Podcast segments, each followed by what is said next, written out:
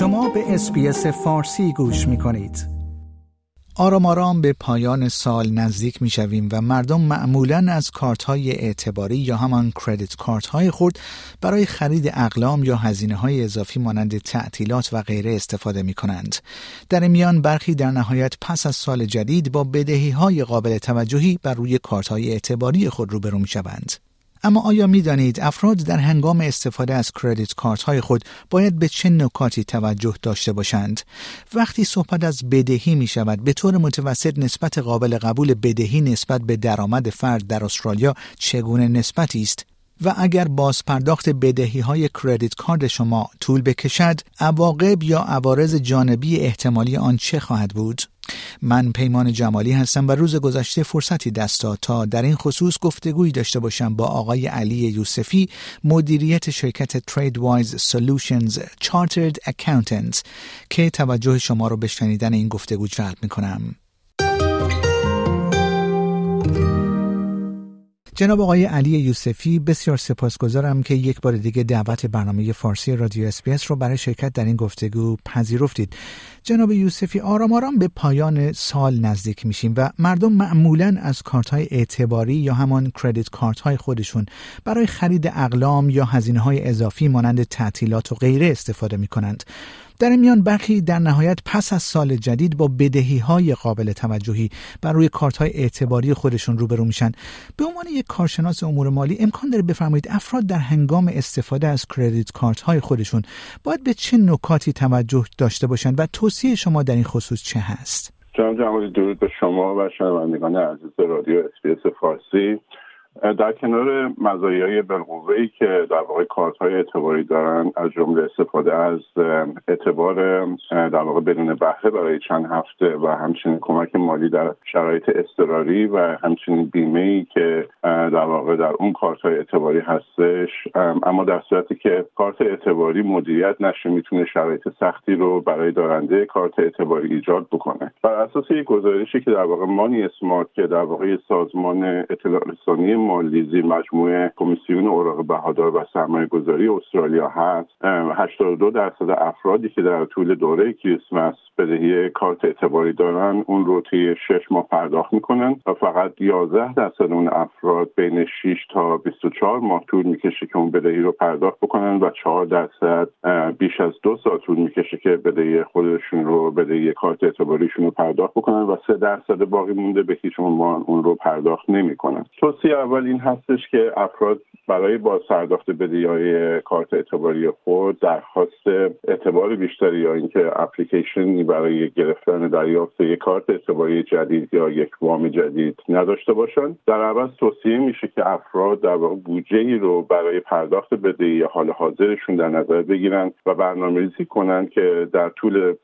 سال در واقع پسنداز بکنن که بتونن در ایامی مثل کریسمس با پسنداز خود به جای استفاده از کارت اعتباری هزینه های خودشون رو پرداخت بکنن. به این دلیل که خرید اعتباری ساده ترین کار هستش. به این دلیل که خیلی واضح نیست برای خیلی از افراد که این پول باید باز پرداخت بشه. و شاید بهترین راه این باشه که افراد در دام اضافه کردن بدهی بیشتر به صورت سوای موجود خودشون نباشن. به بیان دیگه توصیه میشه که دارندگان کارت اعتباری در مورد هزینه های آینده خود به ویژه در تعطیلاتی مثل کریسمس مسئولیت پذیر باشن. جناب یوسفی وقتی صحبت از بدهی ها میشه در استرالیا به طور متوسط نسبت قابل قبول بدهی نسبت به درآمد فرد چگونه نسبتی باید باشه؟ چند نسبت بدهی به درآمد که اصطلاحا به اون debt to income ratio یا DTI میگن. در واقع معیاریه که وام دهندگان هنگام دریافت در واقع درخواست وام مسکن یا وام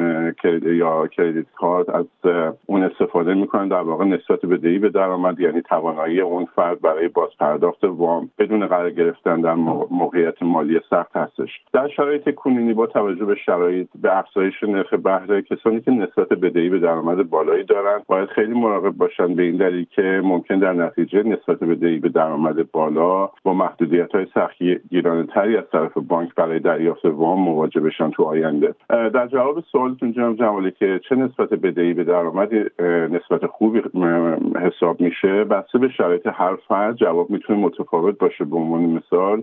زمانی که یک فرد به صورت بالقوه درآمدهای دیگری می‌تونه داشته باشه مثلا سرمایه گذاری در بازار سهام داره و می‌تونه اون رو بفروشه در آینده این فرد در یک حاشیه امن بیشتری برخوردار هست. اما به عنوان یک قاعده کلی نسبت بدهی به درآمد سه یا کمتر عالی محسوب میشه بین چهار تا شیش خوب و به نسبت بدهی به درآمد هفت به بالا در واقع یک ریسک بالایی در نظر گرفته میشه و با توجه به شرایط فرد می‌تونه متفاوت هم باشه. برای محاسبه نسبت بدهی درآمد افراد می‌تونن در واقع کل بدهی هاشون رو تقسیم بر درآمد سالیانشون بکنن که بتونن یک ارزیابی و برنامه‌ریزی بهتری داشته باشن. جناب یوسفی اگر بازپرداخت بدهی های کردیت کارت طول بکشه و در مدت زمان لازم صورت نگیره عواقب یا عوارض جانبی احتمالی اون چه خواهد بود؟ آیا این امر بر توانایی فرد برای دریافت وام از مؤسسات مالی تاثیر می‌ذاره؟ آیا عواقب دیگری هم وجود داره که مایل به اشاره اونها باشید؟ در صورت عدم پرداخت به موقع کارت اعتباری در وهله اول بانک شروع می‌کنه به محاسبه بهره برای تمام اون تراکنش هایی در در واقع طول دوره حساب اون فرد. همچنین بابت هر گونه کارمزدی کارمزد تاخیر پرداخت بهره از فرد بدهکار دریافت میشه. بنابراین این هزینه ها می‌تونه به سرعت اضافه بشه. نکته مهم اینه که جناب جوالی دوره بدون بهره که الان موجود هستش توی کارت های اعتباری تنها زمانی موجود هست که افراد موجودی خود رو به طور کامل و به موقع برای هر دوره صورت حساب پرداخت بکنن. بنابراین اگر در باز پرداخت کارت اعتباری خودشون تاخیر بکنن هیچ روز بدون بهره در واقع دریافت نخواهند کرد. عدم پرداخت بدهی کارت اعتباری می‌تونه همونجور که در واقع سوال فرمودید بر امتیاز اعتباری فرد تاثیر منفی بگذاره. بنابراین مهمه که وضعیت رو اون افراد کنترل بکنن. جان جوالی گزارش سوابق اعتباری شامل سوابق کارت اعتباری هم میشه که در واقع در دو سال گذشته بانک ها زمانی که می‌خوان یک وامی رو در واقع برای یک فردی رو اپروز بکنن و بهشون وام بدن به سوابق کارت اعتباری دو سال گذشتهشون رجوع می‌کنن و عدم پرداخت بدهی کارت اعتباری البته برای پنج سال در سابقه فرد باقی میمونه. این می‌تونه در آینده دریافت وام رو برای فرد بر حساب خیلی دشوار بکنه.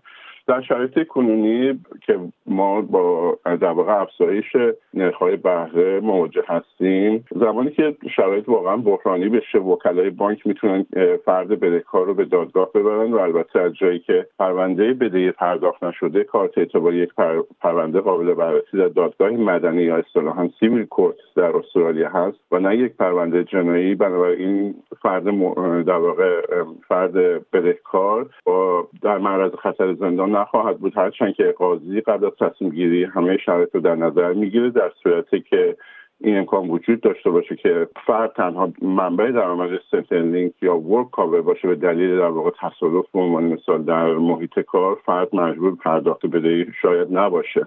اون دیگه تصمیم خود دادگاه خواهد بود. هرچند که اگر قاضی حکم بکنه که بدهی کارت اعتباری باید پرداخت بشه احتمال زیاد وجود داره که چند گزینه برای باز پرداخت بدهی به عنوان مثال طرح اقساط به فرد ارائه بشه. جناب جوانی توصیه میشه که اگر فردی توانایی پرداخت کارت های اعتباری معوق خودش رو نداره با بانک مرتبط خودش تماس بگیره و شرایط خودش رو توضیح بده و با اونها همکاری بکنه و احتمال داره که در واقع بانک طرح باز پرداخت جایگزین بهشون ارائه بکنه. جناب آقای علی یوسفی بسیار سپاسگزارم که وقتتون رو به برنامه فارسی رادیو اس دادید. ممنون از دعوتتون جناب جمالی لایک، share، کامنت اسپیس فارسی را در فیسبوک دنبال کنید.